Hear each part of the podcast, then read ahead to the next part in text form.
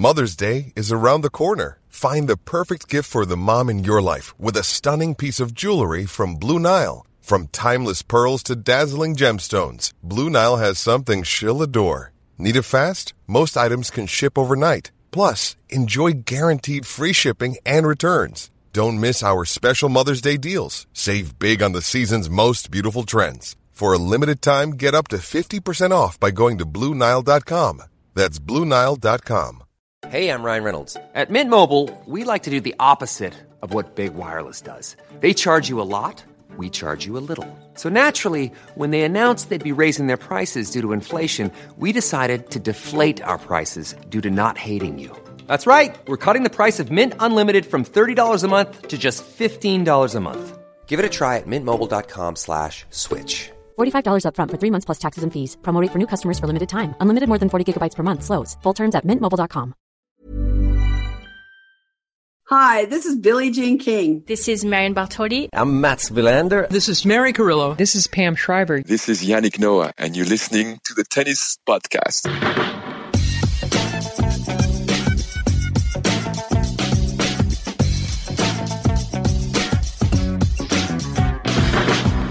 Well, hello, folks, and welcome to your Day 8 Australian Open podcast. It's Pride Day at the Australian Open, or it was Pride Day until an hour and 22 minutes ago, because that's when the day ended. It's not when the tennis ended. Obviously, the tennis went on beyond midnight, and that was with the second night session match, or the second scheduled night session match, being moved to the second court. More on that later. Spoiler alert, there will there will be a rant.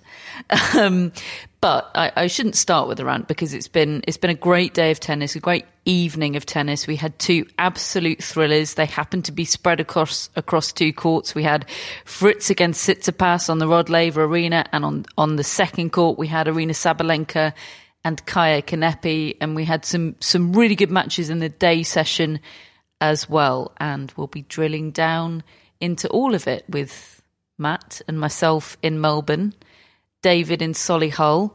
Um, I wanted to start by by covering Pride Day a little bit. Matt and I have, have had our wristbands on. In fact, courtesy of lovely Cedric, friend of the pod, and uh, listener and giver of gifts, Matt and I have four wristbands, and we've been told that they are much coveted. David, we we were each wearing one today, one rainbow wristband each, and um, to the people on the media reception said, "Oh, you managed to score yourself a wristband. Those are in high demand." And Matt goes, "Oh yeah, we've got four actually." now we know why they're any. hard to find. yeah, we're just hoarding them, and we'll we'll pop them all on eBay at the end of the tournament. Um, so yeah, th- thanks to Cedric, we've got our wristbands, we've got our Pride fans, which have been dual purpose today. Quite frankly, don't worry, I got all of my ranting about how hot it is in before we started recording. David's had to listen to an earful earful yeah. of me complaining about it, the heat. It's very much not hot uh, here. I can promise you, there's no issue with heat uh, in Solihull, Catherine. If you'd like to change places at any point. Well, I did have to have a cold shower before recording this podcast for, for everyone's sake, for definitely for the sake of my mood. Anyway, that's all out of the way. No further complaining about the heat. So we've had our Pride fans, we've had our wristbands, and the Australian Open went very big on Pride Day today. And in fact, they've gone very big on equality. They've had this sort of they've had this campaign around, haven't they, with with Ash Barty featuring very prominently in it, um, you know, just not explicit, explicitly re- referencing gay rights or pride, but, you know, the messaging being about equality. Um, but it still remains the case that they have somebody, the second stadium at this tournament is named after a very strong and vocal advocate against equality, and that is extremely problematic. I wanted to read out um, an email we've received from a listener whose name I'm going to pronounce as Jorge Boyas. And Matt's given me a thumbs up, so away I go. That's the uh, happiest I've seen you says, look all day, Catherine. And it's good because I'm going to have to say his name again because he starts with hello. My name is Jorge Boyas. Uh, he says, You've probably seen me pestering the uh, TTP Twitter timeline this Aussie Open. Uh, he's a relatively new listener. I'll, I'll skip the bits where he says lovely, lovely things about the show, but thank you, uh, Jorge. Uh, for your kind words. He says, part of the reason why I tweet at you so much is because I have so much to say, but no one to say it to. Um, but we're very grateful to receive this communication from you. Says, Day 8 has just started in Australia, but I'm already disappointed in the tournament's Pride Day efforts on social media.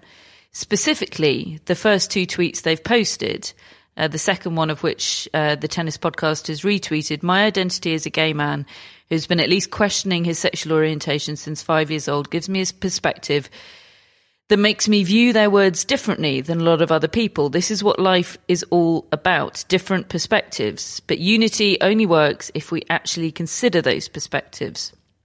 From my view, the video they posted that the tennis podcast has retweeted feels like a slap in the face. Half the video is spent telling us to enjoy the tennis. There is no mention of the LGBTQ plus community by name. And I don't understand why they, they are all thanking us for our support. The LGBT plus community does not support the sport of tennis as a political bloc, as far as I know. If I want to get into semantics, quote, see you around is just a throwaway line. Nobody can look lesbian, gay, bisexual, transgender, queer, or any other identity on the gender, gender expression, and gender orientation spectrums, but it's not semantics. The point my community has been trying to make for decades is that anyone can be a part of this community, and it, it's an example of how little thought was put into the words given to and or thought of by those players. It speaks to the hollow nature of these Pride Day efforts. Um, and again, he makes the point about Margaret Court's name uh, still being on the stadium, there being no openly gay players on the ATP tour, and he says everyone walk, walks around saying, "I have no idea why a gay person would be made to feel uncomfortable about their sexu- sexuality by the ATP." Um, he says these are only a few issues that need to be of concern by those actually committed to being allies. Until these issues are mentioned in serious detail by this tournament, their Pride Day efforts should not be considered as enough. Tolerance is not enough anymore. Um, and my goodness me, there's there's so much to get into there. A lot of nuance, a lot of detail, and a lot to be considered. And uh, I really appreciate that, Jorge. I mean, ultimately ultimately this tournament is in a very tricky position, I believe, because of the name of that second court, and they're they're they're backed into a corner, and it's pretty clear, I think. Um, that the name of that court is not going to change. They've no intention of changing that name, and in, and in, and while that name remains on the court, everything might feel a bit hollow and a bit like empty gesturing. Um, as as as lovely as some of the things that were done today were, you know, the Rod Laver Arena was lit up in rainbow colours tonight, and that was fantastic. And it really did feel like a genuine commitment to to Pride Day today. But it, it's a problematic situation for this tournament, I think. Yeah, there's always going to be a tension on a Pride Day when you have, well, I'm just going to say it a known outspoken homophobe on the name of the second court. Um, until that is changed, a day like this won't feel completely what it could be, what it should be, what everyone hopes it to be, I think. Um, so I really want to say thanks to Jorge for sending us that message and sharing his experience. That's really important, I think. And as you say, a lot of it really did resonate with us. I think the videos they put up could have had more introspection. Not even using the word gay in the script, for example, makes it sound a bit shallow, I suppose. Um, but, you know, I can talk about my experience on site today at Melbourne Park, and it was it was a really good vibe on site today. You know, it was great mm. seeing so many pride flags. I do think a lot of thought and attention and detail had gone into a lot of activities around the site. We didn't see a lot of them because we were in in the media in, center, in the air conditioning, of, in the air conditioning. But you know, you could get tattoos. There were shows. Hang on, you were... could get. I could get a tattoo. Yeah. Wow. Um, a memento. A memento of the trip. And, you know, I think we saw a lot of fans with pride flags and wearing rainbow colours. And over this tournament, we've seen Kokkinakis wearing the rainbow wristbands. We've seen Liam Broady wearing the laces. My Alizé Cornet's team are all wearing the wristbands today. They managed to score a haul of wristbands as well. Yes, absolutely. My take on this is that we have to. Uh, yes, I agree. It isn't enough. Um, there should be more, but you you have to learn to, I think, accept small progress along the way and this didn't exist at the Australian Open before today, so it's you know it's progress that it, that it exists now. Can it be better? Yes. Should it be better? Yes. Should all tournaments have it? Should all slams have it? Yes, I think absolutely. There's a lot of, there's a lot more work to be done, but I ultimately see today as a win. Really, I, I, I think we can't we can't be too harsh on it because there were a lot of good things done. I think today. Mm. Yeah, I, I felt I, I, felt safe. I felt seen. I felt included. You know, all of that. Mm. It was a good vibe, wasn't it? It was a very good vibe. Mm. I mean, I find that very interesting to listen to both Jorge's uh, email, which I read myself earlier on today b- before you decided to include it in today's show, and I'm really glad you did because it, it makes me think think about things. I, I, have my own reaction to, to, to, to things uh, upon seeing them. Then I hear you talk about them. I see other people talk about them, and then I read that, and it it all helps me to understand things that I feel like I need to try to understand. And just on the sort of the, the small wins along the way, ending up hopefully in a, a place where you feel like proper progress is made, and where you want to end up being. I I remember being at the Australian Open the year that that court was first introduced and named and I don't really remember anything in terms of uh, um, protest or, or um, disappointment in, in, in that decision.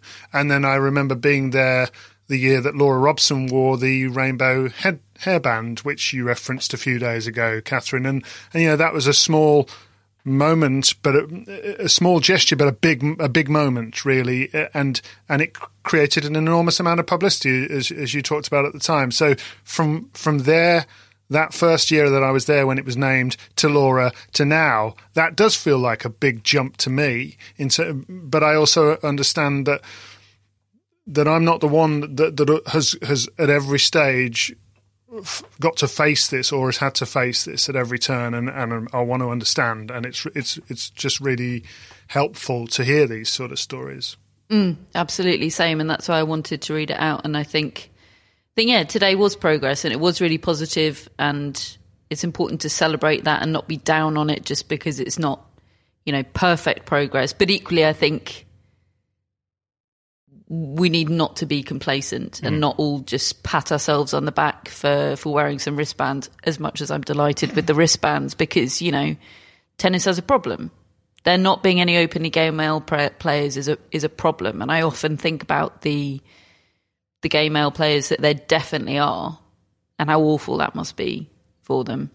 Um, so yeah, progress, progress, not perfection, as a as a tennis player might say in a very boring press conference.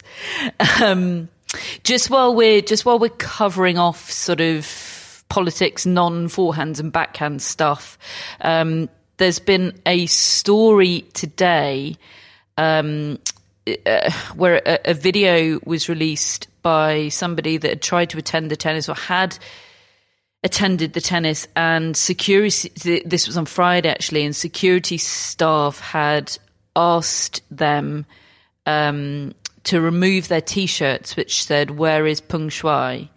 Um, and uh, they also had a banner that was was confiscated by them. Um, uh, Tennis Australia released a statement um, saying Peng Shuai's safety remains their primary concern, but they defended their decision um, to confiscate uh, those items. They said under our ticket conditions of entry, we don't allow clothing, banners, or signs that are commercial or political.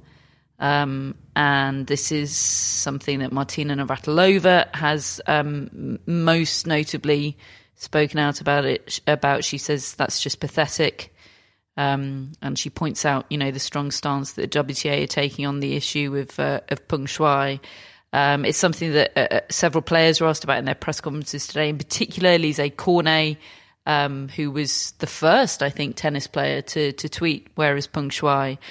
Um, it's so difficult, isn't it? This is such a tricky situation. I've been thinking about it all day. Ultimately, I think m- muddying around in the murky waters of trying to define what is political or not is so futile and actually quite silly because life is politics, isn't it? Politics is life. People will have slightly different definitions of what is politics and what isn't. You know, lots of people think taking the knee is political. There are people that would think us wearing rainbow wristbands today was political. I mean, I don't think either of those are particularly political, other than that, in the general definition of sort of everything is political, because as I say, politics is life, life is politics, sport is life.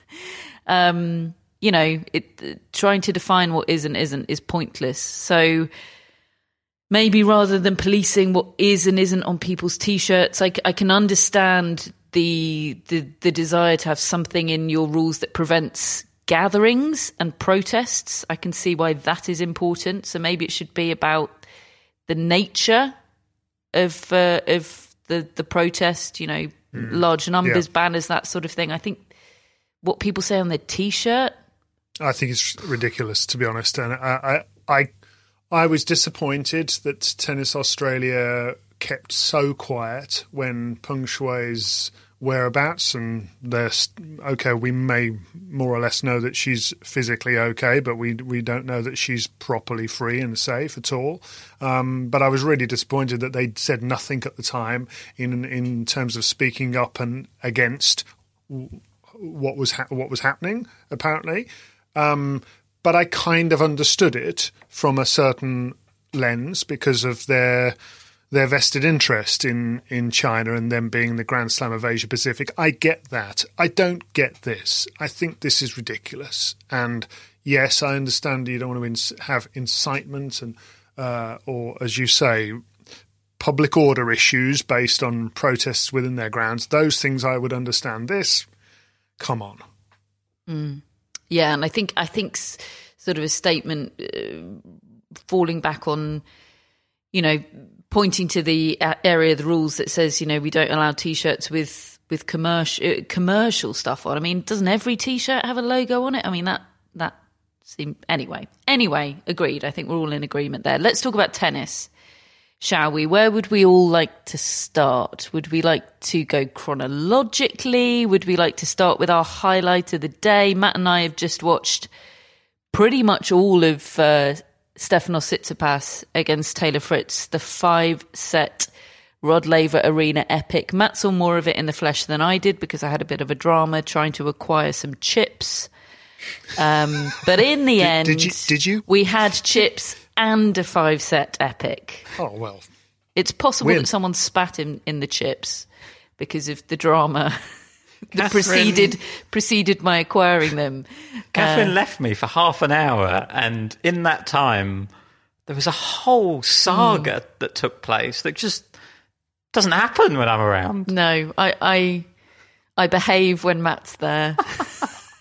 I was going to say, it doesn't completely surprise me that that's anyway, Matt was delighted when I showed up with chips, so you can pipe down. And mm. it was a it was a blooming good match to have have snacks for, wasn't it? It was a very good match. There was a really good atmosphere on the Rod Laver Arena. I think we've been a bit annoyed at some of the atmosphere that's been generated at this tournament with all the suing that's been going on. But tonight felt like a really proper tennis atmosphere generated by a lot of the Greek fans in there supporting Tsitsipas.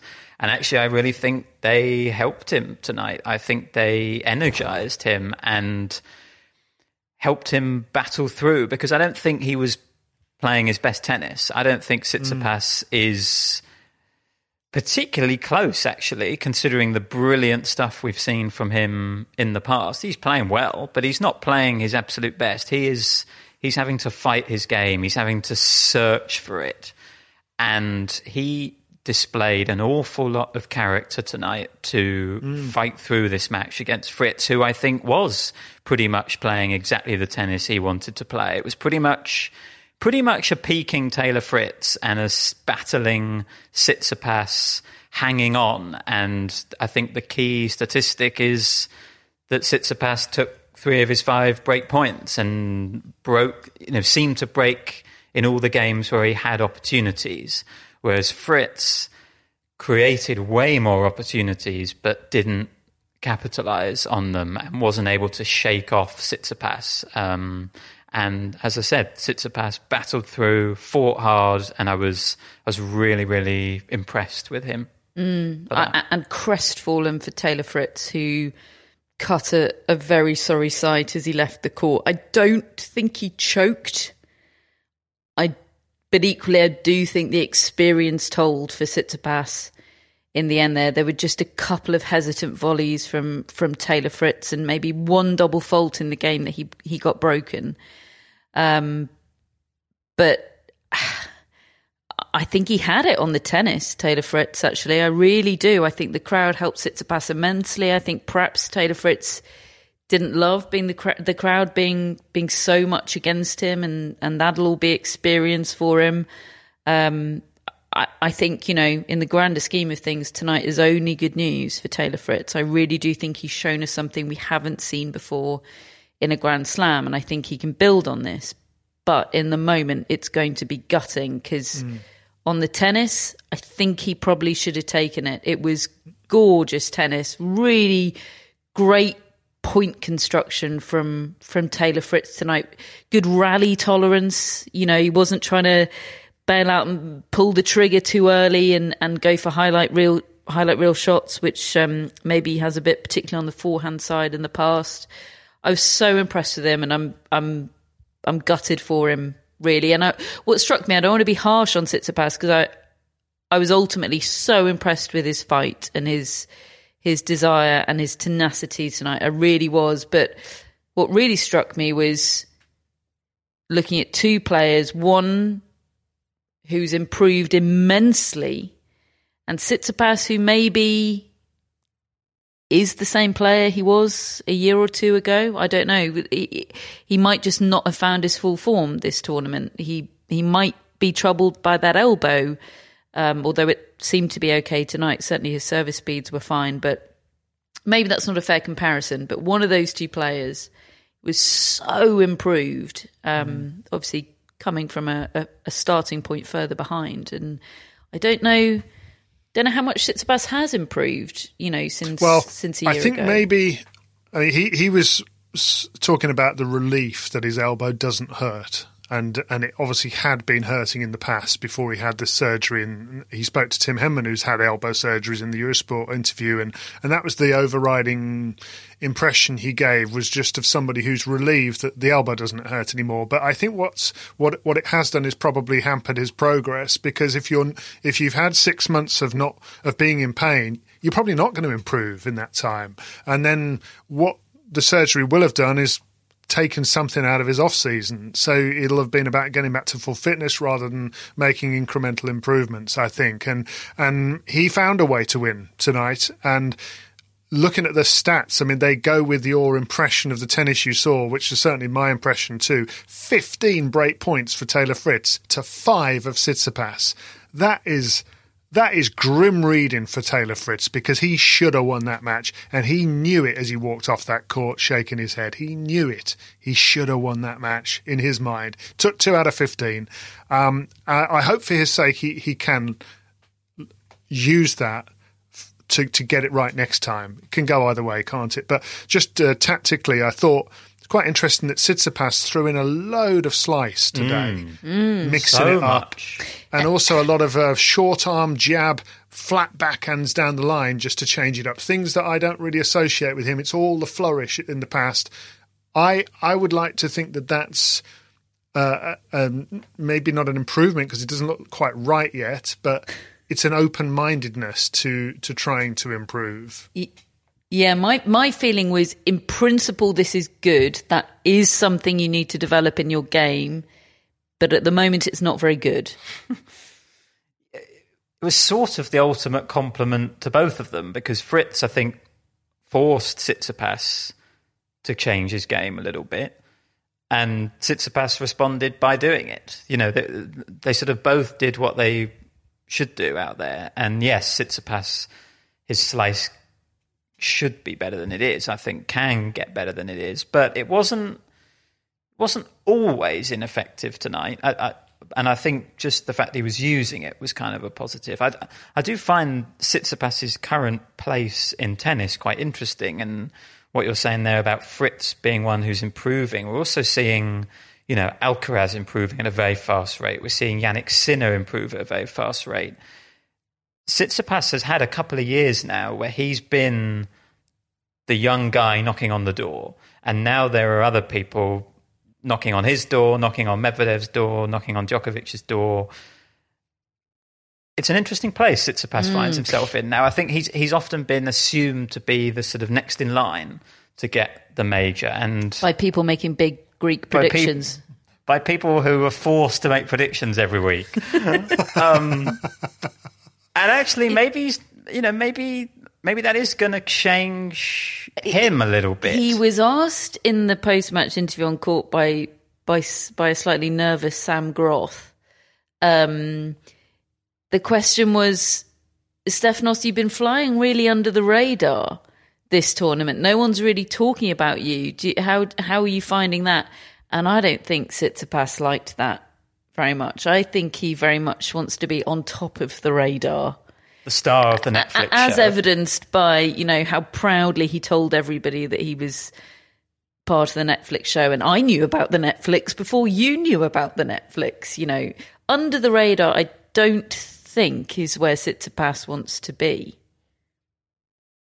I mean, my sense when I listen to him is that he just doesn't think like everybody else, and he he, he doesn't even know what's going on from one point to the next in terms of what the score is. So I don't I don't trust that he knows where where he is on the radar. to be quite honest, I don't think he he's in his own little world half the time, isn't he? I mean, uh, bless him, but I don't know what he's banging on about half the time. So you know, I love watching him play tennis, and he seems to be a really nice lad, but I don't sense that he's got any idea where the radar is. Who's the favourite when he takes on Jannik Sinner in two days' time? M- M- Ooh, Matt and I, question. Matt and I, when we were watching, I think we were midway through the fifth set. Fritz hadn't been broken yet. It was nip and tuck. Um, Matt said to me, "I made an unsolicited prediction." Made an unsolicited prediction, mm. which I'm now going to disclose to all our listeners. Matt said, "I think Sinner will beat either of them." Well, yes, Sinner looks like the uh, Sinner looks like the Stone Cold Killer right now. Uh, in I don't I know it sounds a bit gory, but you know, just in t- in tennis terms, he looks like the ruthless. I'm just going to get the job done in three straight sets, mm. um, and it's not going to be particularly thrilling kind of player. And Tsitsipas looks like he's having to go through epics in order to stay stay afloat here. So I, I can I I think probably he is. I was trying to figure out a way to describe what happened in the Sinner de Minaur match today. And then Sinner actually came up with the line which I thought said it all, where he said, I went into my confidence, which was quite a interesting expression. And I think basically what he meant was that first set was tight. It really was. de Minaur was probably the better player in it, actually. And Sinner was the one having to get through tight games, and yet as soon as it got to the tie break, de game broke down a bit, and Sinner's just went from strength to strength. And then second and third sets, he he rolled through, and he has an ability to accelerate onto shots that I mean, de couldn't couldn't handle it, and I'm not sure, uh, not quite 100 percent Tsitsipas will be able to fully live with it either. I mean honestly, he can apply so much pressure just by the strike he has on the ball. Um, I'm a little bit confused about whether he's already working with a super coach or whether he is claiming he wants to work with a super coach. All of these quotes have been in Italian, the ones I've seen, and it does sound like he's getting some extra advice other than from Piatti at the moment. And yeah, I, I agree. There's something something different about him. I think. I think he's. I think he'll win that quarterfinal. Yeah, I've said it again. God. David, tell me why Sinner isn't boring. Well, because I, I, think d- I he's- don't want to bi- find him boring. I really want to be into it. I really do. I can see how his tennis, you know, can take your breath away and all of that. But I find myself zoning out. I find my mind wandering. I find myself not engaged. Help me. Well, I mean, he's winning too easily. That's that's why they're boring matches because he's brilliant, and um, I don't think a procession is particularly exciting. But that's not his fault, and and I think that I think that you put him in a match, a real contest, and I think he has gasp-inducing tennis. His movement, his sort of side to side, full throttle, screech to a halt in a sort of skier-like manner um, and then go back the other way and hit these bullet drives. It's it'll be exciting when he's doing that against big time players. When he's when he's throwing that up against well, Tsitsipas being one. If he were to knock out Tsitsipas, now yes, I think that on on balance, I might go for Sinner to win that too. But that would still be a big upset uh, on paper, given what their history is in terms of this tournament. And then if he were to take that on and and and throw it up against Medvedev, I mean that that's when it gets exciting because he has. You know, he's not going to bore these guys into submission in terms of his tennis. It's not going to kind of send them to sleep and then end up missing. He's going to be looking to take them out with every shot. And I find that I find that very exhilarating. I mean, look, he's a he's a quiet lad. He's poker faced and he's very unassuming look about him. We know he can give more than that because we saw it at the Davis Cup and in, in Turin. But I don't want him to be what he isn't. And and I and I find I find his game exhilarating when he's up against the right kind of player for it to to make an occasion. You seem already to have put Daniil Medvedev in the semi-finals, David. Are you writing off the chances of Felix or Auger-Aliassime in the quarters? No, um, because that no, is who we will face.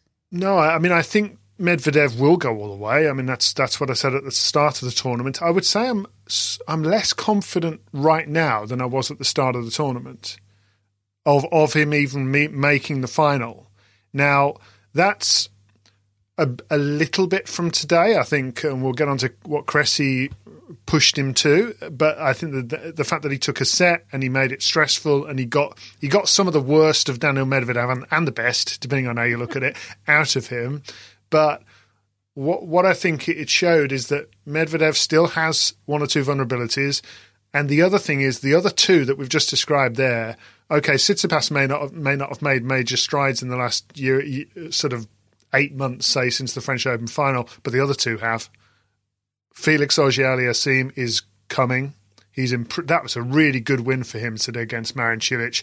Showed really good mental strength because Cilic was playing lights out 2014 US Open tennis in the first set, and and it could have shocked um, it could have shocked Felix into into just disappearing. And instead, he dug in. He really showed some mettle in that match and used his own physicality and, frankly, just outlasted uh, Cilic. So, the the only real disappointment from Auger-Aliassime this year so far was against Medvedev in the second set of that ATP Cup. Bear in mind, he was with him for eight games and he beat Zverev, stood toe to toe with Zverev at the ATP Cup and beat him. And he's got himself through to this stage. So he's improving and Sinner's improving even more. So, you know, I think that I think that I feel less confident that Medvedev will get there now. And also the pressure's all on him now. Everybody expects him to win this thing. Interesting. See, I still feel very confident in Medvedev, despite what happened today, which was a, a four set win over Maxime Cressy. And by you know, by his own admission, Medvedev, he was in trouble today. He said that had he not won that fourth set, uh, I think he he eventually broke Cressy's serve on his ninth break point opportunity in that set. He said had he not taken that set, given all the squandered opportunities, he would have been in quote tough mental shape. You know, they both knew that that he potentially had him in a fifth set. He was mentally on the ropes, and Cressy was disrupting Medvedev in all the ways. Um, but I, I do think that was quite a lot down to Maxime Cressy. Quite frankly, I really do think it was that that matchup today, the the conditions today. Medvedev doesn't love the heat, and it was hugely unpleasant at the time that they they were playing. Uh, Maxime Cressy seems to be not bothered, not to even notice any kind of weather conditions whatsoever.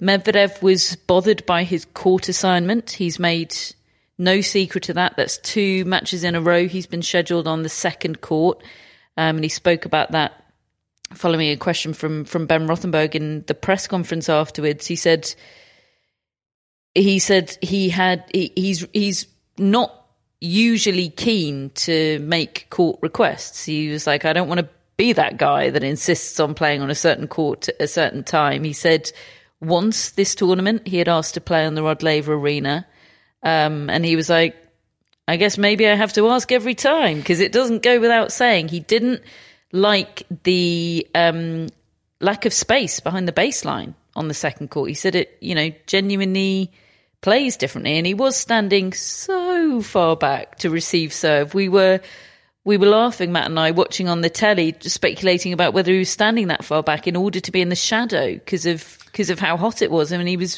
he was barely on the screen at times, but he, I think he was trying to dip the return just over the net to to get it at Maxime Cressy's feet. So I think there were a few factors in it today, and I'm not sure any of them will apply in his future ma- matches because Maxime Cressy won't be there. He's going to be on the Rod Laver Arena. I feel like, you know, he might have had his sort of mental wander today, and it'll only only harden him. And you know, Medvedev said, Medvedev said it was down to Maxime Cressy. He was full of good things to say about Cressy. David, he, I, asked him, you know, do Cressy's a, a confident and uh, ambitious guy. He thinks his game can get him top 10 or even number one. Uh, I, I, said, Is that realistic? And I expected him to balk a little bit at number one. Because, um, you know, Medvedev's the next number one in waiting, surely. And he will hope and expect to be there for a long time, I'm sure. But Medvedev said, Yep, I think that is realistic. You know, nothing's a given. But uh, he thought his game was very impressive, and uh, he was impressed with his staying power and resilience and mental attitude. He, he, he, he saw a lot that he liked today, Medvedev. He's been listening to you, David. You also saw a lot that he didn't like because it sent him a bit doolally, and he admitted to having to resort basically to gamesmanship and talking out loud and um, and kind of just dissing the game of Cressy and saying how boring it was when he lost the third set, Medvedev. And he said, I was. I, I was getting stressed, and I decided to, I thought maybe if I say these things out loud, he will start to. It will get in his head. I thought, what an extraordinary admission. Um, but that's that's what he said, and I thought I thought Cressy impressed me when he when he hit those two blind in return winners. I didn't really see those coming in that third set tiebreak. I thought it was going to be straight sets, and actually he he wasn't far away from turning it around. Um, but um, yeah, I I don't necessarily buy number one in the world for for Maxime Cressy. I think he can be a top ten player with that game, but but that's that's as much as I'd be prepared to say at this point. Shall I tell you what Tim Henman thinks about Maxime Cressy, who is mm uh, Tim Henman is the harshest critic of volleying that I know. Um, he, he's said on Amazon Prime before that he doesn't doesn't rate Roger Federer's volleys too highly. Certainly, yeah, I think relative to other players, he rates them highly. But you know, relative to his era of volleying, not so highly. Anyway, Tim Henman said, "Really enjoyed the match." Two exclamation marks. And Tim's not not you know he's not a big punctuation guy. He said, think he, des- think he didn't serve the right spots at all against Medvedev, but fought very well. We'll enjoy watching more of him in the future. Volleys, 7 out of 10. That's Praise pretty good, indeed, actually, yeah. folks. Yeah, Praise it is. indeed. Yeah. So uh, coming to a top 10 near you sometime soon. So Medvedev against Felix Auger-Aliassime and Stefanos Tsitsipas against Jannik Sinner. It's a very uh, it's a very next Jenny flavour, isn't it? In that half of the draw. It is actually, isn't it? In They're just the gen now. Hey, I'm Ryan Reynolds. Recently, I asked Mint Mobile's legal team if big wireless companies are allowed to raise prices due to inflation. They said yes. And then when I asked if raising prices technically violates those onerous two year contracts, they said, What the f are you talking about, you insane Hollywood ass? So to recap, we're cutting the price of Mint Unlimited from $30 a month to just $15 a month. Give it a try at mintmobile.com slash switch. $45 upfront for three months plus taxes and fees. Promo rate for new customers for limited time. Unlimited more than 40 gigabytes per month. Slows. Full terms at mintmobile.com. Hey there, it's Michelle Norris. I'm host of a podcast called Your Mama's Kitchen. When I travel, I'm usually looking for a way to find a taste of home when I'm not at home. And one of the things I love to do when I am at home is entertain. And Airbnb allows me to do that. When I was in California recently, I rented a house that had a great kitchen. And when we were sitting around the table, we're all thinking, we're in someone else's house. Someone could be in all of our homes as well. If you have a home, but you're not always at home, you have an Airbnb. Your home might be worth more than you think. Find out how much at airbnb.com/slash host. Hello, Tennis Podcast listeners. David here. Now, you might know that I love a bit of cooking, and I think I'm quite good at it. But if I'm honest, even I get fed up trying to work out what to do every night. That's where Home Chef comes in. Being able to put together a delicious meal without the long prep and the cook times, well, that's pretty cool. Home Chef provides fresh ingredients and chef designed recipes conveniently delivered to your doorstep to simplify your cooking experience. They have over 30 options a week and serve a variety of dietary needs, so you don't have to worry about what to make ahead of time. Not only is it convenient, but it's economical too. Home Chef customers save an average of $86 per month on groceries. Now, for a limited time, Home Chef is offering Tennis Podcast listeners 18 free meals plus free dessert for life and, of course, free shipping on your very first box. Go to homechef.com slash tennis. That's homechef.com slash tennis for 18 free meals and free dessert for life. You heard it right. So, what about the women's matches today? Goodness me, we've had some upsets. we really have had some upsets today. Shall we start with Alizé Cornet, who beat Simona Halep today 6 4, 3 6, 6 4. Alizé Cornet has reached her first Grand Slam quarterfinal in her 63rd Grand Slam appearance. That is just an extraordinary record and absolutely a record that Alizé Cornet is and was aware of. This means everything to Alizé Cornet. Everything. You've you've never seen joy like it in the press conference afterwards. She she can't believe it, really. Um, and the the match was incredible. Played in the heat of the day. The heat rule was enforced between sets two and three. It was a great advert for the heat rule actually because I'm not sure anyone would have been been able to find the court in that third set had they not been able to go off uh, for presumably an ice bath. And Alizé Cornet summed it up perfectly herself, I think, in the post match interview on court. She said, After half an hour, we were both dying on the court, but we carried on for two and a half hours with all our hearts. And my goodness me, did Alizé Cornet leave her heart out there, Matt? Oh, I think this was one of my moments of the tournament, actually, so far, this match. Um, it was grueling because neither player has what you would call a point ending shot, really. They have to work the points, they have to move each other about the court. And in mid 30 degree heat, that was incredibly demanding on them in all the ways physically, mentally, emotionally. And Cornet looked like she had it, a set and a break up, and Halep was hunching over. I think I think a lot of people thought she had a leg injury because she kept clutching her leg, but she did she did confirm in press that she was just exhausted. And then suddenly, Cornet seemed to have no energy left, and Halep actually won the last 16 points of the second set to take it into a third. And exactly as you said, then there was the the break, and the third set was sort of nip and tuck the whole way. And you know, the moment Cornet did it, she sunk to her knees, she took it all in. And, you know, I asked her in the press conference whether it was everything she hoped it would be, because sometimes you can build up a moment Mm. like that. As you said, It's a 60 great question. 63 attempts she's had to reach a quarterfinal. So many near misses. She'd been to the fourth round at all of the slams. and, she- and had had match points in the fourth round here 13 years ago. Yeah. So, you know, was it everything she hoped it would be? God, yes. She said absolutely it was. She, she she'd been crying happy tears in in the locker room afterwards. She and- said I was crying in the ice bath. Yeah, and and just on that uh, fourth round, thirteen years ago at Melbourne Park, two thousand and nine.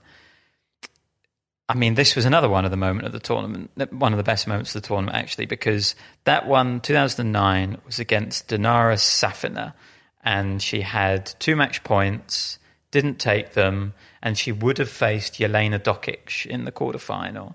And she said, That was a match I never got to play. And then suddenly, once she won this one, she was in the quarterfinals for the first time. And who was there to interview her but Jelena, Jelena Dokic? And it was just this sort of perfect moment of paths crossing again and overlapping narratives, I suppose. And I thought what Cornet did in that encore interview, firstly, to find the words in English to put the achievement and the emotion into context. Um, she said an, an incredible line that it, it's never too late to try again which sort of sums up her entire quest to try and reach a quarterfinal. And then there was this moment where she, you know, this was this was her moment. This was all about her, and yet she turned it back on Dokic and just said how proud she was of Dokic for the career she's built post tennis. Obviously, we know Dokic has had a really, really hard life in so many ways, particularly because of her abusive father. And they hugged it out, and it was just a lovely moment of real sort of empathy from from Cornet. It was, yeah, it was it, it was a really beautiful moment um, that that she made about someone else other than just her, even though even though sort of it was her moment. I thought it was really classy from Cornet, and she's someone who is who's maybe not known for that quite so much. You know, w- w- we think of her, we think of drama, as she said herself. I'm a drama queen for the people. It's just another epic. Quote. I, I'm getting a, a t-shirt made with that Yeah. on, and it's not a political statement. It's, it's just just a statement. Um, But yeah, she's also capable of great, great class, and you know, get yourself someone who can do both. That's what we love to see. she Matt and I stayed on for the the French portion of her press conference, um, which was every bit as joyful as the the English portion, and we learnt that that good vibes in in French is bon vibes, and she said bon vibes a lot uh, in in the French, which was just wonderful. I asked her um, now that you know she talked about just that elusive quarterfinal being such a goal for her, and I said, you know, now you've now you've got that goal. What do you do? What's the next goal? Do you think you can win it? And I'm always wary of asking that sort of question, putting that finer point on it. You know, like I did to Maxime Cressy, and I said, what, what, you know. Is that what you think? Top 10? Because I always just expect them to shut it down, you know, and be defensive and just not want to not wanting to commit themselves to anything really. But she said, "The sky's the limit. I really want to be ambitious at this slam. For the first time of my life, I really believe I can go till the end." And for somebody that sort of semi announced that this would be her last year on tour, now she hasn't committed to that, and I do wonder if she'll change her mind. Um, that's pretty incredible, isn't it, for her to be saying for the first time she thinks she could. Who knows if she will? I really don't know. She faces Danielle Collins in the next round in the quarterfinals, who beat Elise Mertens today 4 6, 6 4, 6 4. Um, and uh, Alizé Cornet described Danielle Collins as sort of the only player more intense than her uh, on a tennis court. She says she's like a lion, which is lovely, and that is going to be that's going to be my kind of match, David. It's going to be drama queenie and possibly a bit of aggro, um, but sort of game game meets game kind of aggro. Yeah, Catherine's going to be there before the players. She, you know, she's going to be she's going to be up before Matt with, with the t-shirt on, a drama yeah. queen for the people t-shirt. Yeah, I mean, I, I I was thinking back. You know, I I was commentating on that Dokic run to the quarterfinals in 2009. I remember it ever so vividly because she had made this incredible comeback, having if you consider Dokic beat Martina Hingis at Wimbledon in 1999, you know, you're going back 10 years earlier and she completely retired. She was nowhere near tennis for years. And then she made this extraordinary run through to uh, to the uh, the quarterfinals that year and, and had some good wins along the way as well. Um, the crowd absolutely loved her. And I, I, I have this memory of sitting at our desk giving, doing reports when a a young woman came up on the screen in her in her press conference who I did not recognise, and that would have been a teenage Alizé Cornet.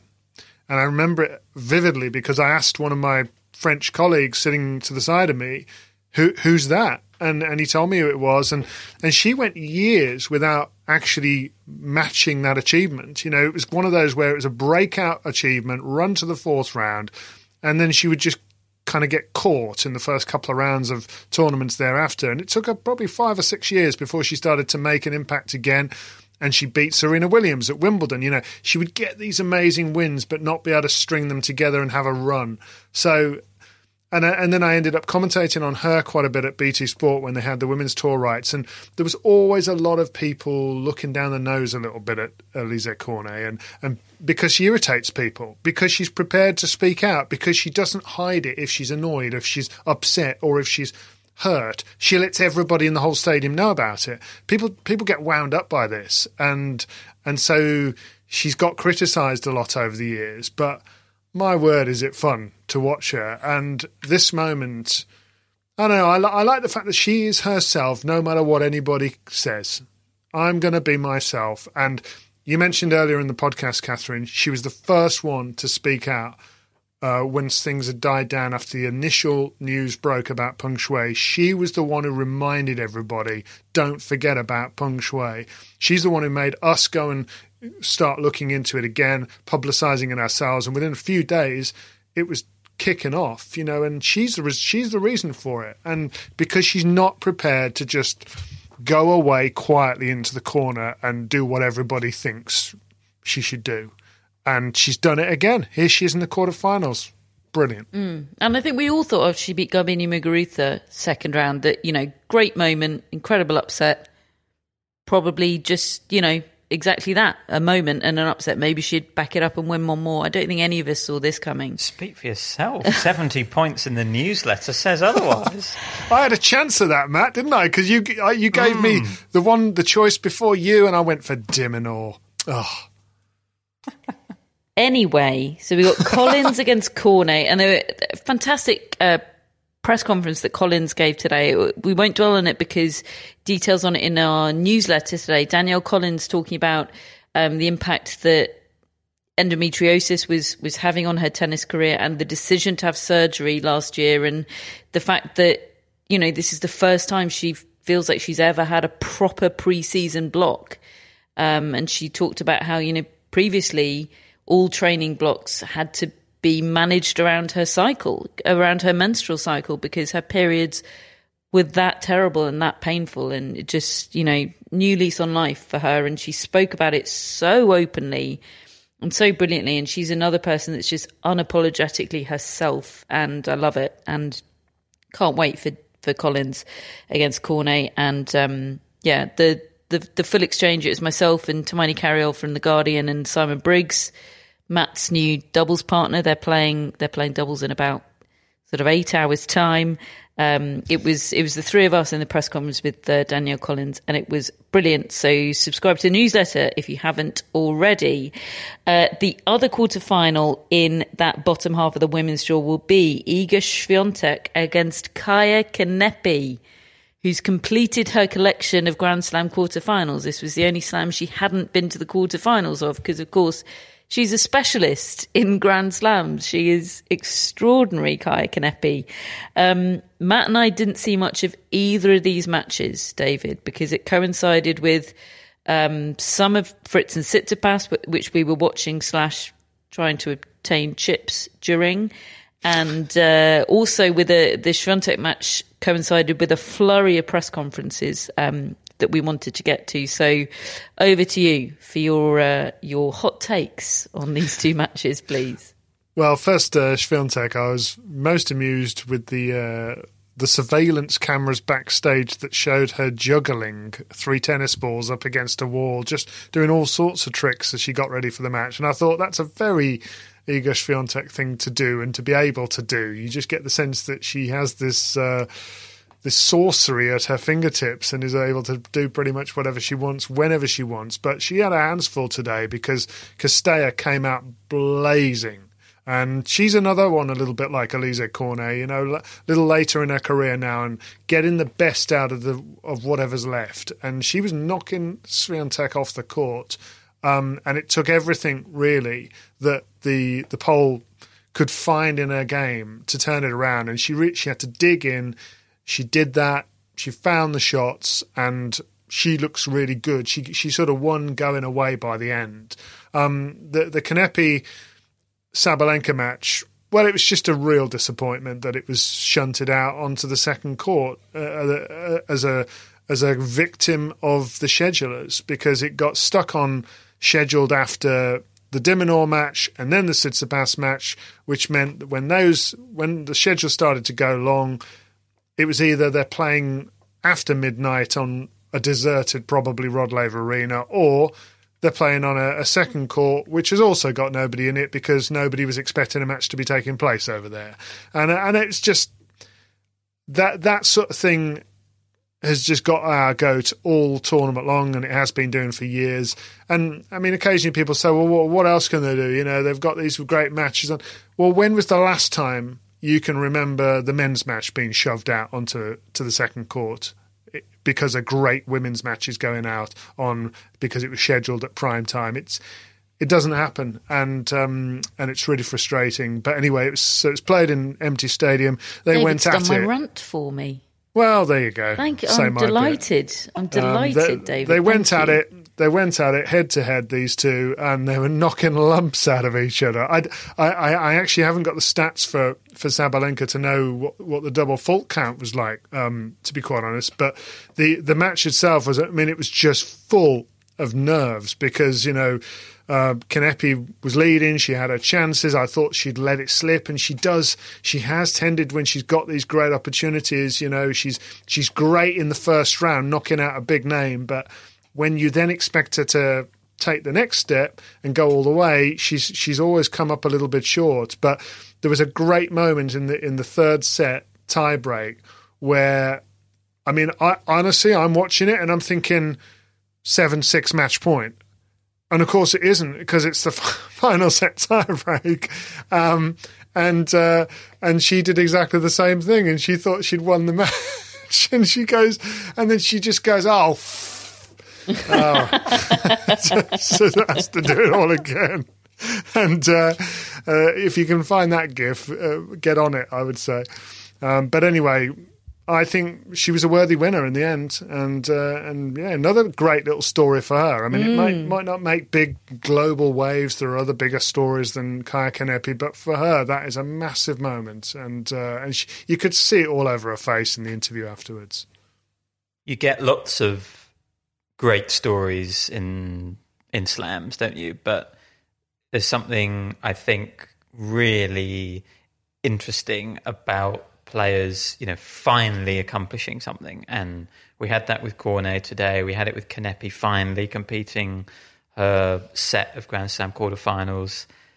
they're really satisfying stories when mm. something like that happens. You know, we love breakthroughs, we love young players coming out, but there's also a lot of lot of great stories about players who've given a lot to tennis over the years and persisted and just chipped away and you know th- have filled up draws and provided us with moments. And it's it's nice when they get you know some some of the spotlight as well It's never too late to try again, folks. That's what we've Exactly. learnt from today. Two t-shirts. Um, and it probably it probably makes Simona Halep feel better about losing because she can think, well, I'd only have lost to Kanepi any anyway.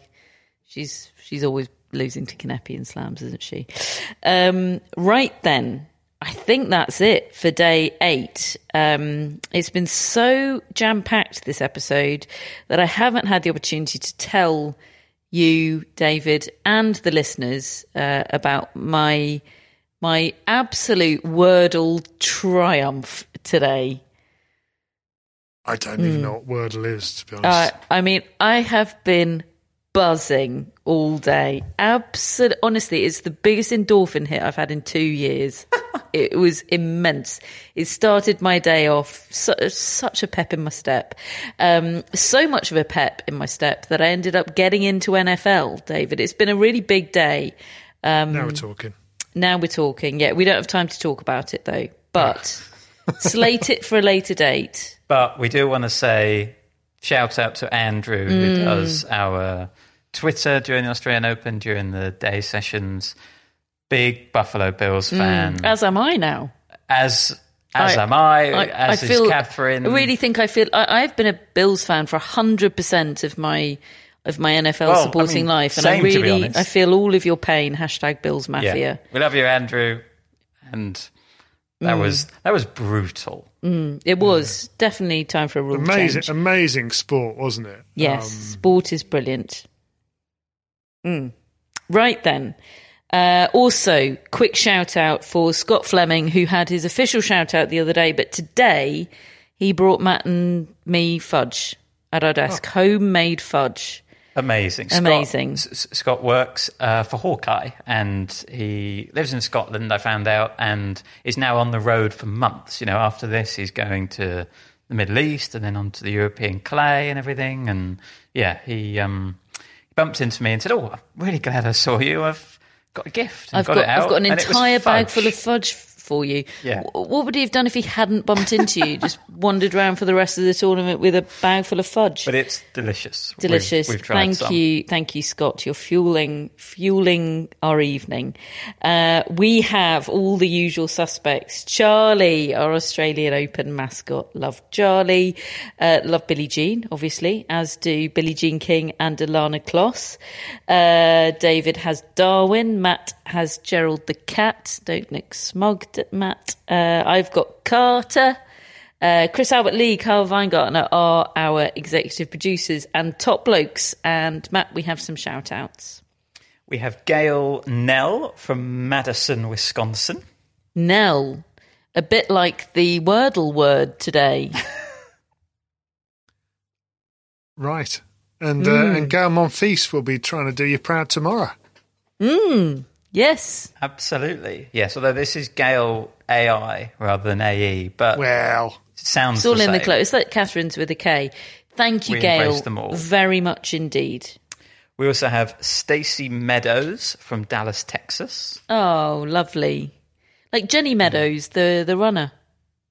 Stacy won't know who that is. Anyway. I, I wonder if Stacy's a Dallas Cowboys fan. They they um they had a bit of a bad time in the playoffs. Sorry Yeah. about that. That was before I was an NFL fan, David. But thanks for your support. Thank you, Stacey. And finally, we have Margaret Sutherland, who says she's lived in Glasgow for 50 years. She's originally from Westport, County Mayo in Ireland. And get this, she says, I lost my sight 25 years ago, and I love the tennis pictures that you paint on the podcast. Oh, Oh, that's wow. lovely. You've got to Thank you so prepare us for this stuff, Matt. It's 2.33 a.m. I'm tired and emotional anyway. That's really lovely. Um, Margaret is my mum's middle name. and Sutherland is like Kiefer Sutherland or Donald Mm. Sutherland. And it is our absolute pleasure and privilege to be able to, well, hopefully help you enjoy the tennis. Thank you so much. Mm, thank you, Margaret. That's really great. Thanks for sharing that with us. Uh, thank you for listening. Uh, we'll be doing this all again tomorrow when we'll be reviewing our first day quarterfinals, Krejcikova Keys, uh, followed by Shapovalov Nadal, then night session, Barty Pegula, and then Monfils Berrettini. It's going to be good, folks. We'll be talking about it all on tomorrow's Day 9 Tennis podcast. Subscribe to the newsletter if you haven't already. You can still become a friend of the pod. Get yourself an intro, get yourself a shout out, uh, and we'll speak to you tomorrow.